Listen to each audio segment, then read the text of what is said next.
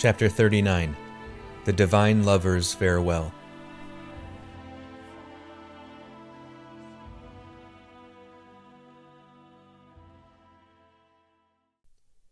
The words of the Master flowed more freely once the restraint of the traitor had been removed. Furthermore, the departure of Judas on his mission of betrayal brought the cross within a measurable distance of our Lord. He now spoke to his apostles as if he was feeling the crossbeams. If his death would be glorifying, it must have been because something would be done by it which was not accomplished by his words, miracles, and his healing of the sick. All through his life he had been trying to communicate his love for mankind, but it was not until his body, like the alabaster box, would be broken that the perfume of his love would pervade the universe. He said also that, in his cross, God the Father was glorified. This was because his Father did not spare his own Son, but offered him to save man. He put a new meaning into his death, namely, from his cross would beam forth the pity and the pardon of God. He now addressed his apostles in two different ways as a dying parent to his children, and as a dying Lord to his servants. It is only for a short time that I am with you, my children. John 13:33. Here he was speaking in terms of the deepest intimacy to those gathered about him, answering their childish questions one after another. Because they were as infants in understanding his sacrifice, he used the simple analogy of a road they could not presently travel. You cannot reach the place where I am. John 13:33. When they would see the clouds of glory enveloping him in his ascension into heaven, then they would know why they could not presently go with him. Later on they would follow him, but first they needed the schooling of Calvary and of Pentecost. How little the apostles understood his life was revealed by Peter's question, Lord, where art thou going? John 13:36. Even in his curiosity, the beautiful character of Peter was revealed, for he could not bear separation from his master. Our Lord answered him, I am going where thou canst not follow me now, but shalt follow me afterwards. John 13:36. Peter was yet unfit for the deeper realization of the resurrection. The Saviour's hour had come, but Peter's had not. As on the Mount of the Transfiguration, Peter would have had the glory without the death, so now he would have the company of the Divine Master in heaven without the cross. Peter considered the answer of our blessed Lord about following him afterward as a reflection upon his courage and fidelity. So he made another request and declared his bravery. Lord, why cannot I follow thee now? I am ready to lay down my life for thy sake. John 13:37. Peter's emotion at that second was to follow his master, but when the occasion to follow presented itself, Peter would not be at Calvary. Peering into Peter's heart, our Lord foretold what would happen when there would be a chance to follow him. Thou art ready to lay down thy life for my sake? Believe me, by cockcrow thou wilt thrice disown me. John 13:38. The omnipotent mind of our Lord pictured the fall of the one whom he had called the rock. But after the coming of his Spirit, Peter would follow him. The significance of this is preserved in a beautiful legend which pictures Peter flying from the persecution of Nero in Rome. Peter met the Lord on the Appian Way and said to him, Lord, whither goest thou? Our blessed Lord answered, I go to Rome to be crucified again. Peter went back to Rome and was crucified on the site where the Church of St. Peter stands today. The Sacred Heart now looked beyond that dark hour to the days when he and his apostles and their successors would be one with him in spirit. If there was any moment calculated to take a mind away from the future, it was this awful present moment. But since he had already spoken of the unity between the apostles and himself through the Eucharist, he would take up the theme again under the figure of the vine and the branches. This unity of which he spoke was not such as existed at that moment, for within an hour they would all desert him and flee. Rather, it was the unity that would be consummated through his glorification. The figure of the vine he used was a very familiar one in the Old Testament. Israel was called a vine, the vine that was brought out of Egypt. Isaiah spoke of God as having planted that chosen vine. Jeremiah and Hosea bemoaned and complained that it was not bringing forth fruit. As our blessed Lord, in contrast to the manna that was given by Moses, called himself the true bread, as in contrast to the brilliant lights of the Feast of the Tabernacles, he called himself the true light, as in contrast to the temple built by hands, he called himself the temple of God, so now in contrast to the vine of Israel, he said, I am the true vine, and it is my Father who tends it. John 15:1. This unity between himself and his followers of the new Israel would be like the unity between the vine and the branches. The same sap or grace that flowed through him will flow through them. I am the vine, you are its branches. If a man lives on in me and I in him, then he will yield abundant fruit. Separated from me, you have no power to do anything. John 15:5. Separated from him, a man is no better than a branch separated from a vine, dry and dead. The branch may bear clusters, but it does not produce them. He alone produces them. As he went to his death, he said that he lived and they would live in him. He saw beyond the cross and affirmed that their vitality and energy would come from him, and the relationship between them would be organic, not mechanical. He saw those who professed to be united outwardly to him, but who nevertheless would be inwardly separated from him. Others he saw who would need a further purification by his Father through a cross, which he speaks of in terms of a knife pruning and cutting. The branch that yields no fruit in me he cuts away. The branch that does yield fruit he trims clean, so that it may yield more fruit. John 15:2. The ideal of the new community is holiness. The one who holds the knife is his heavenly Father. The object of the pruning is not the chastisement, but chastening and perfection, except in the case of those who are useless. These are excommunicated from the vine. When our Lord first called the apostles, he reminded them of all they must suffer for his sake. As he went to the cross, he gave them a new understanding of his previous message that they should take up the cross daily and follow him. Unity with him would come not merely from knowing his teaching, but principally from the cultivation of the divine within them through the pruning of all that was ungodly. If a man does not live on in me, he can only be like the branch that is cast off and withers away. Such a branch is picked up and thrown into the fire to burn there. John 15:6. One of the effects of self discipline to intensify this union between them and himself would be joy. Self denial does not bring sadness, but happiness. All this I have told you, so that my joy may be yours, and the measure of your joy may be filled up. John 15:11. He talked of joy within a few hours of the kiss of Judas, but the joy he expressed was not in the prospect of suffering, but rather the joy of making an absolute and complete submission and love to his Father for the sake of mankind. Just as there is a kind of joy in giving a precious gift to a friend, so there is a joy in giving one's life for humanity. That joy of self sacrifice he promised would be theirs if they kept his commandments as the commandments of his Father. The unhappy apostles who saw the dream of a purely earthly kingdom fade away could not fathom his words of joy. They would understand it later only when the Spirit came upon them. Immediately after Pentecost, as they were before the same council which condemned Christ, their hearts would be so happy because as branches they were pruned to be made one with the vine.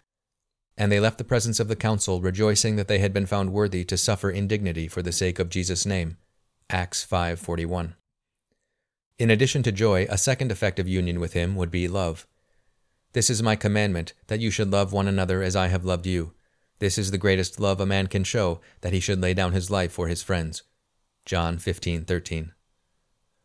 Love is the normal relation of branches to one another, because all are rooted in the vine. There were to be no limits to his love. Peter once set a limit to love when he asked how many times he should forgive. Was it seven?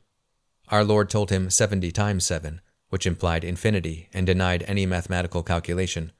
There are to be no limits to their mutual love, for they must all ask themselves, what was the limit of his love? He had no limit, for he came to lay down his life.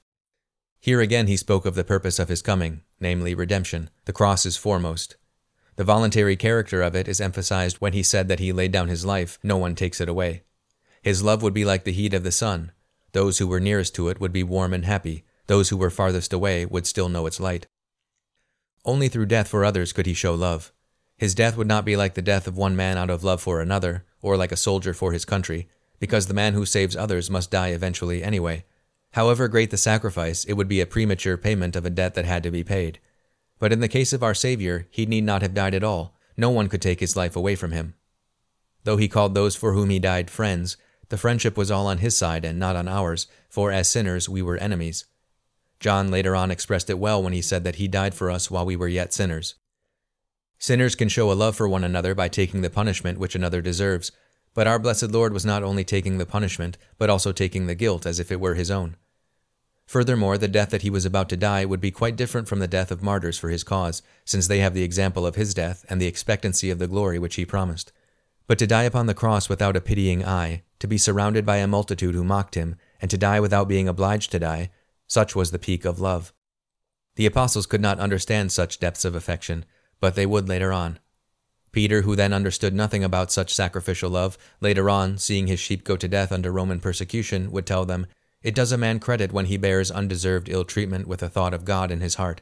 If you do wrong and are punished for it, your patience is nothing to boast of. It is the patience of the innocent sufferer that wins credit in God's sight. Indeed, you are engaged to this by the call of Christ. He suffered for our sakes and left you his own example. You were to follow in his footsteps. 1 Peter 2:19. John too would paraphrase what he heard that night as he leaned against the heart of Christ. God has proved his love for us by laying down his life for our sakes. We too must be ready to lay down our lives for the sake of our brethren. 1 John 3:16. After having finished his discourse about the unity existing between his apostles and himself, our Lord passed to the next subject which logically followed, namely their separation from those who did not share his spirit and his life. He was referring not just to a condition or opposition that would exist between his followers and the world immediately after his leaving the world, but rather to a permanent and an inevitable condition. The contrast was between the great mass of unregenerate and unbelieving who would refuse to accept him and those who would be united to him as branches to vine. The world of which he spoke was not the physical universe or the cosmos, but rather a spirit, a zeitgeist, a unity of the forces of evil against the forces of good. The Beatitudes set him in immediate opposition to the world, and therefore prepared for his cross. Now he warned them that they too would have a cross, if they were really his disciples. To have no cross would make one suspect of lacking the indelible brand of being one of his own. If the world hates you, be sure that it hated me before it learned to hate you. If you belong to the world, the world would know you for its own and love you. It is because you do not belong to the world, because I have singled you out from the midst of the world, that the world hates you. John 15:18. Seven times during this discourse on the world, he used the word hate, a solemn witness to its persistence and enmity. The world loves the worldly, but to preserve its codes, practices, and mental fashions, it must hate the unworldly or the divine. Let the apostles or any of his followers join a sun cult or an oriental sect. Will they find themselves hated? No, that is because the world knows its own. Let them be one in Christ following rigorously his commandments. Will they be hated? Yes, because I have singled you out of the midst of the world. For the moment, the apostles could not understand this hate. Even after his resurrection, they were unmolested and permitted to go back to their nets and boats. But once he ascended into heaven and sent his Spirit, they would experience the full malignity of the world's hate. James, who heard these words at the Last Supper, would later repeat them from knowledge and experience. Wantons, have you never been told that the world's friendship means enmity with God, and the man who would have the world for his friend makes himself God's enemy? James 4 4. John too would remind his people that the world is antagonistic to Christ. Do not bestow your love on the world and what the world has to offer. The lover of this world has no love of the Father in him. 1 John 2:15. Our Lord then explained that the world would not hate them as it hated him, but because of him. No servant could be greater than the master. They would be persecuted because of his name's sake. And they will treat you thus because you bear my name. They have no knowledge of him who sent me. John 15:21. Our Lord gave no hope of converting everyone in the world. The masses would be more won by the spirit of the world than by him. To share his life was to share his fate. The world would hate his followers, not because of evil in their lives, but precisely because of the absence of evil, or rather their goodness. Goodness does not cause hatred, but it gives occasion for hatred to manifest itself. The holier and purer a life, the more it would attract malignity and hate. Mediocrity alone survives. Perfect innocence must be crucified in the world where there is still evil. As the diseased eye dreads the light, so an evil conscience dreads goodness which reproves it. The world's hatred is not innocent or guiltless. If I had not come and given them my message, they would not have been in fault. As it is, their fault can find no excuse. To hate me is to hate my Father too, and all this in fulfillment of the saying which is written in their law, they hated me without cause. John 15:22.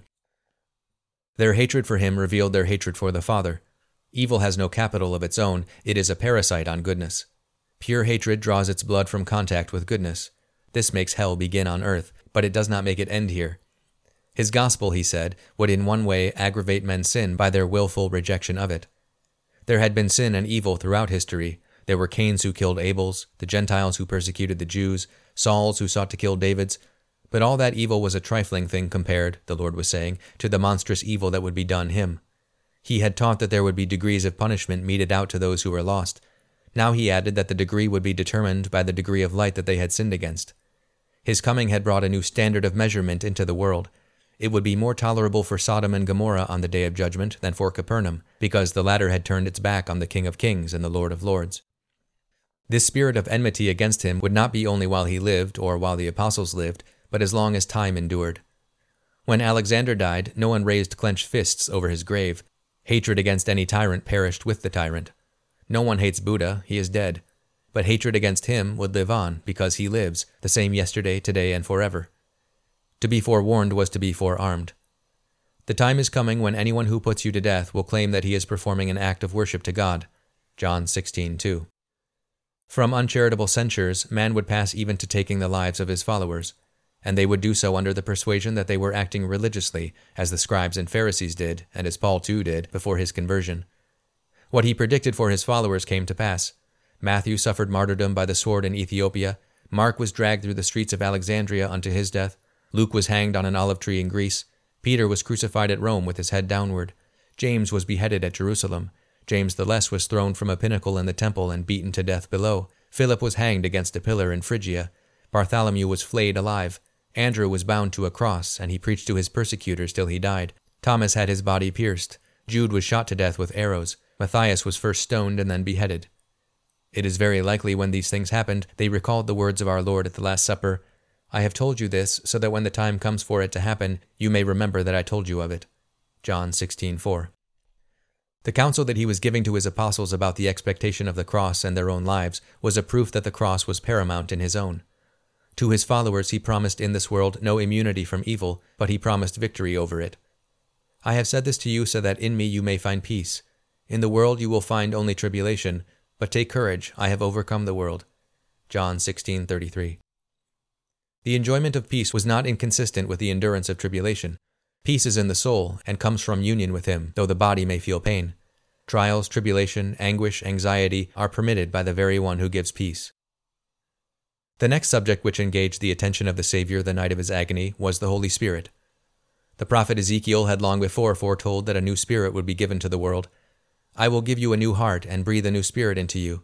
I will take away from your breasts those hearts that are hard as stone and give you human hearts instead. I will make my spirit penetrate you so that you will follow in the path of my law, remember and carry out my decrees. Ezekiel 36:26.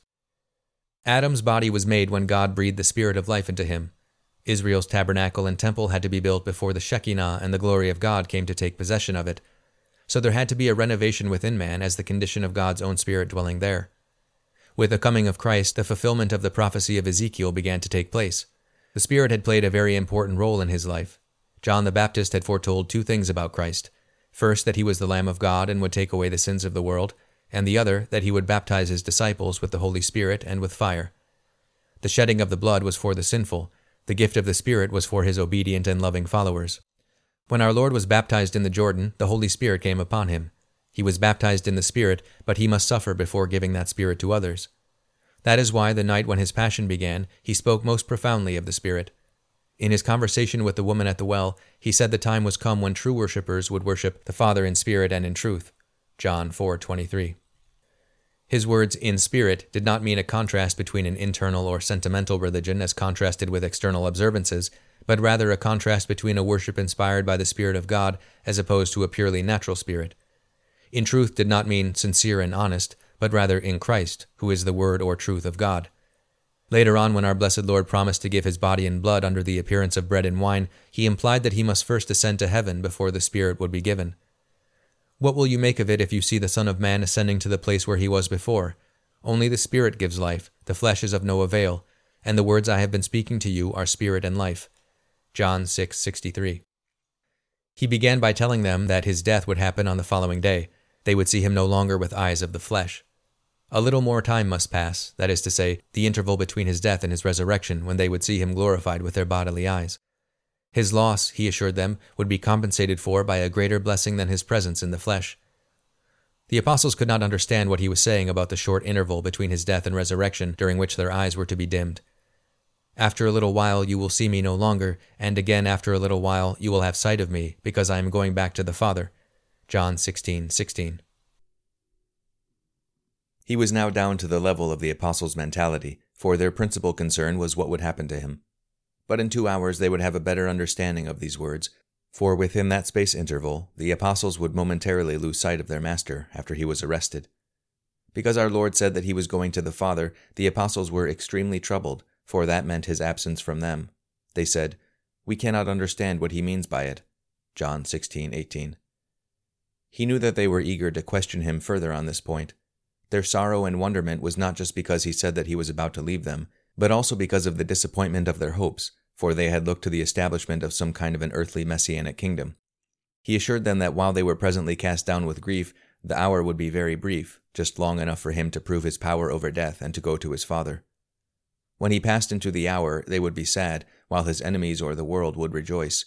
The world would believe that it had done away with him forever. The grief of his chosen ones, however, would be transitory, for the cross must come before the crown. Believe me when I tell you this you will weep and lament while the world rejoices, you will be distressed, but your distress shall be turned into joy. John 16:20. Their passage from sorrow into joy is symbolized by the analogy of the pains and the bliss of motherhood.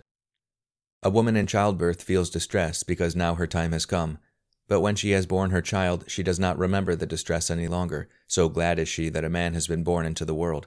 So it is with you, you are distressed now, but one day I will see you again, and then your hearts will be glad, and your gladness will be one which nobody can take away from you.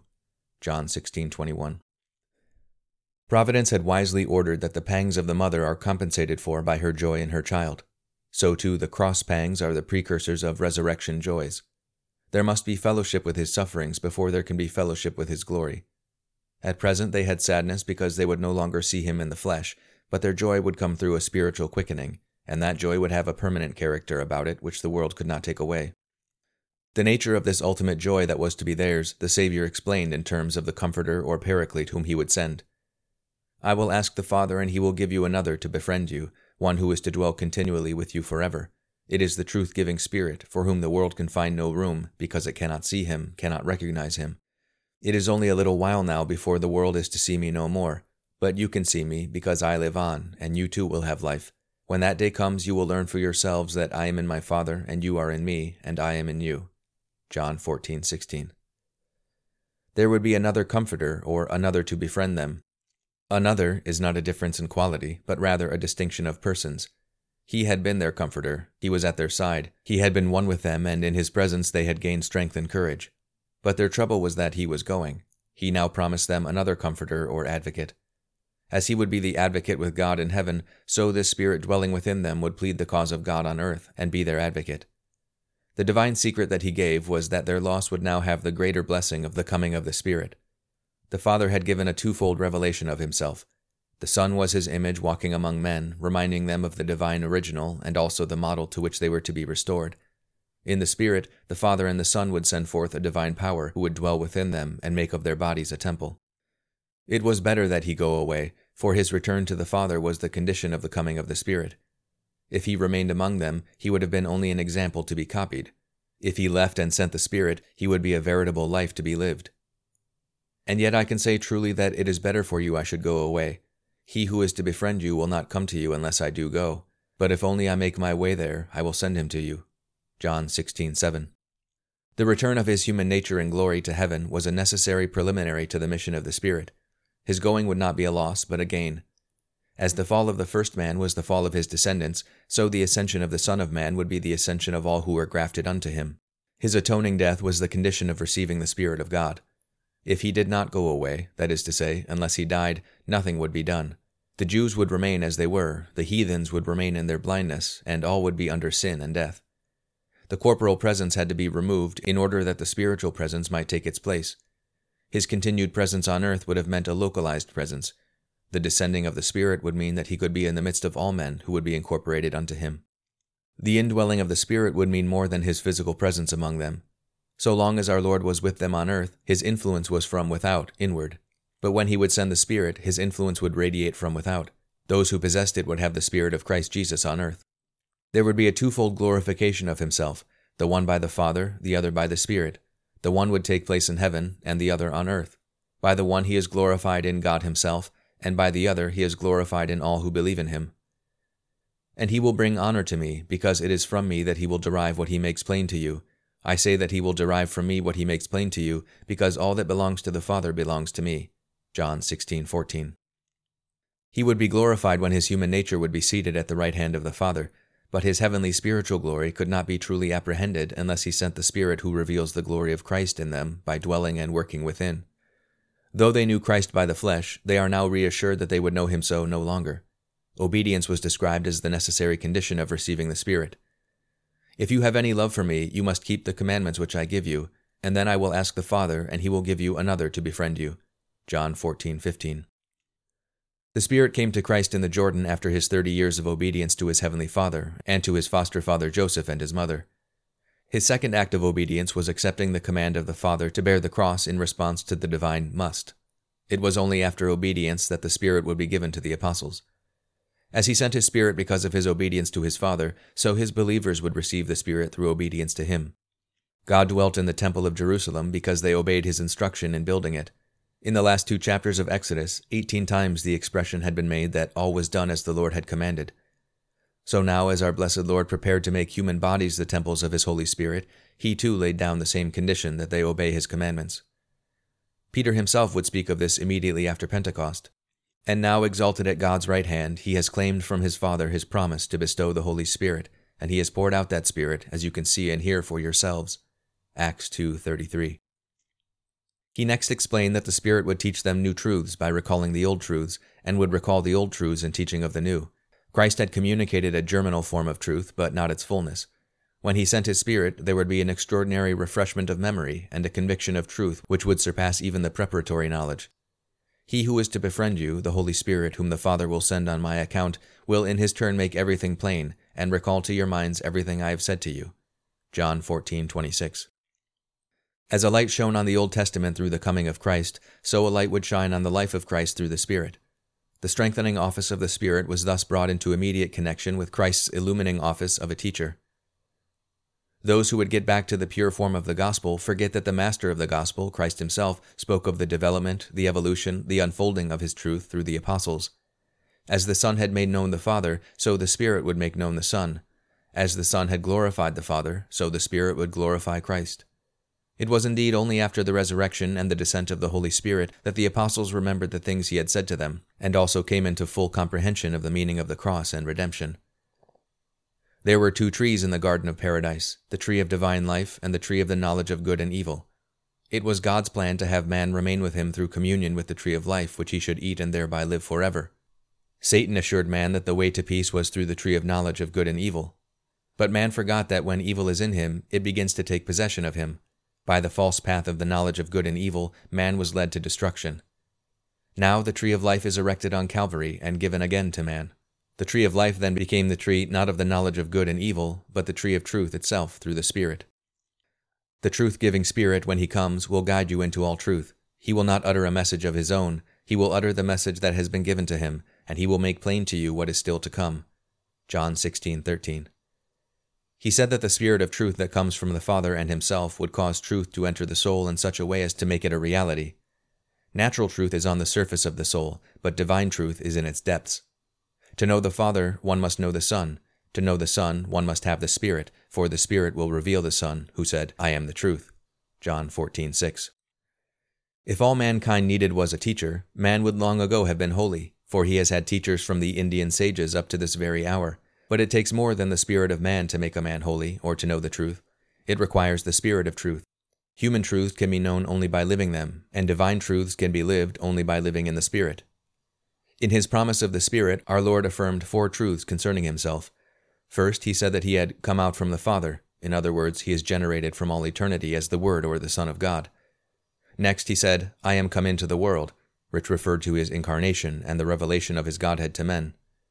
Third, I am leaving the world, which meant his rejection by the world, his sufferings, his passion, and his death. Now he told his apostles, I go to the Father, which referred to his resurrection from the dead, his ascension to the Father in glory, and the descent of his Spirit. What effect these basic truths would have on the world, he now proceeded to elaborate. The Spirit will come, and it will be for him to prove the world wrong about sin, and about rightness of heart, and about judging. John 16:8. This is the description of the triple victory which the Holy Spirit would gain over the world through the apostles, a victory not physical, but moral. On the one side there would be divine truth, on the other, the false spirit of the world. The mission of the Spirit would be one of convicting and proving the world wrong in three areas the world's view of sin, the world's view of righteousness, the world's view of judgment. About sin, they have not found belief in me. John 16:9. The first conviction of the Spirit, or demonstration, would be the truth that man is sinful. Sin is never understood fully in terms of a law that is broken. Evil is revealed when there is seen what it does to one who is loved. The unbelief which produced the crucifixion was therefore sin in its essence. Sin in its fullness is the rejection of Christ.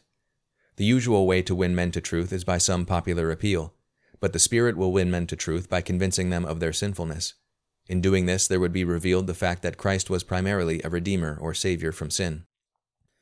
The ministry of the Spirit would convict the world of sin from another point of view, because it refused to believe in him. By unbelief or by refusing to accept the deliverance from sin which Christ brought, antagonism to the divine is affirmed. The very unbelief which men would show toward him would unveil sin in its hiding place. Nothing but the Spirit could convince man of sin. Conscience could not, for it can sometimes be smothered. Public opinion cannot, for it sometimes justifies sin. But the gravest sin of all which the Spirit would reveal would not be intemperance, avarice, or lust, but unbelief in Christ. It is this same Spirit of God which renders the sinner not merely conscious of his state, but also contrite and penitent when he accepts redemption. To reject the Redeemer is to prefer evil to good. The crucifix is an autobiography in which man can read the story of his own life, either to his own salvation or his own condemnation. So long as sin was regarded only from a psychological point of view, the cross of Christ appeared as an exaggeration. The sand of the desert, the blood of a beast, or water could just as well purify man. But once sin was seen under the sight of infinite holiness, then the cross of Christ alone could equal and satisfy for this tragic horror. The second indictment of the Spirit had to do with righteousness.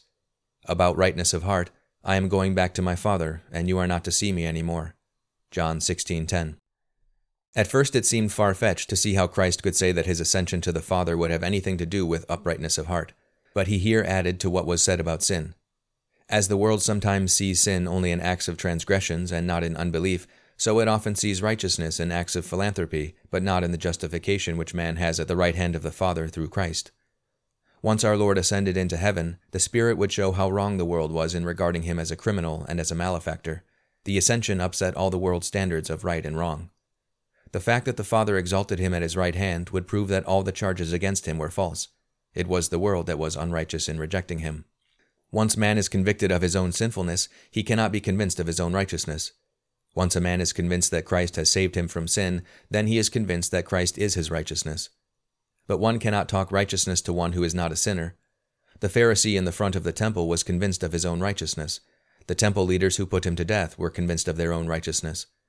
Good Friday seemed to ascribe sin to Christ and righteousness to his judges, but Pentecost and the coming of the Spirit would assign righteousness to the crucified and sin to his judges. To those who rejected him, righteousness would one day appear as a terrible justice. To the sinful men who accepted him and allied themselves to his life, righteousness would show itself as mercy. About judging, he who rules this world has had sentence passed on him already. John 16:11. This last of the three convictions had to do with judgment. When sin and righteousness collide, there will be judgment in which sin will be destroyed. The one who is judged here is the one who rules the world, or Satan, the prince of the world. The judgment of the prince of the world was effected by the cross and the resurrection, for evil could never do anything mightier than slay the Son of God in the flesh. Defeated in that, it could never be victorious again.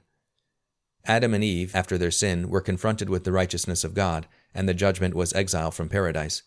In the deluge, the sins of mankind were confronted with the holiness of God, and the flood came as judgment. When Israel came out of Egypt, the exodus was accomplished by a divine judgment. So now, when the Spirit of truth is come, he will bring home to the hearts and minds of men the judgment that was inherent in our Lord's life and death and his ultimate victory over evil. The world would not be convicted in its own eyes, but it would be convicted in the eyes of those whose vision has been purged by the cross. The Holy Spirit would reveal to men the true nature of the great drama that was consummated on the cross.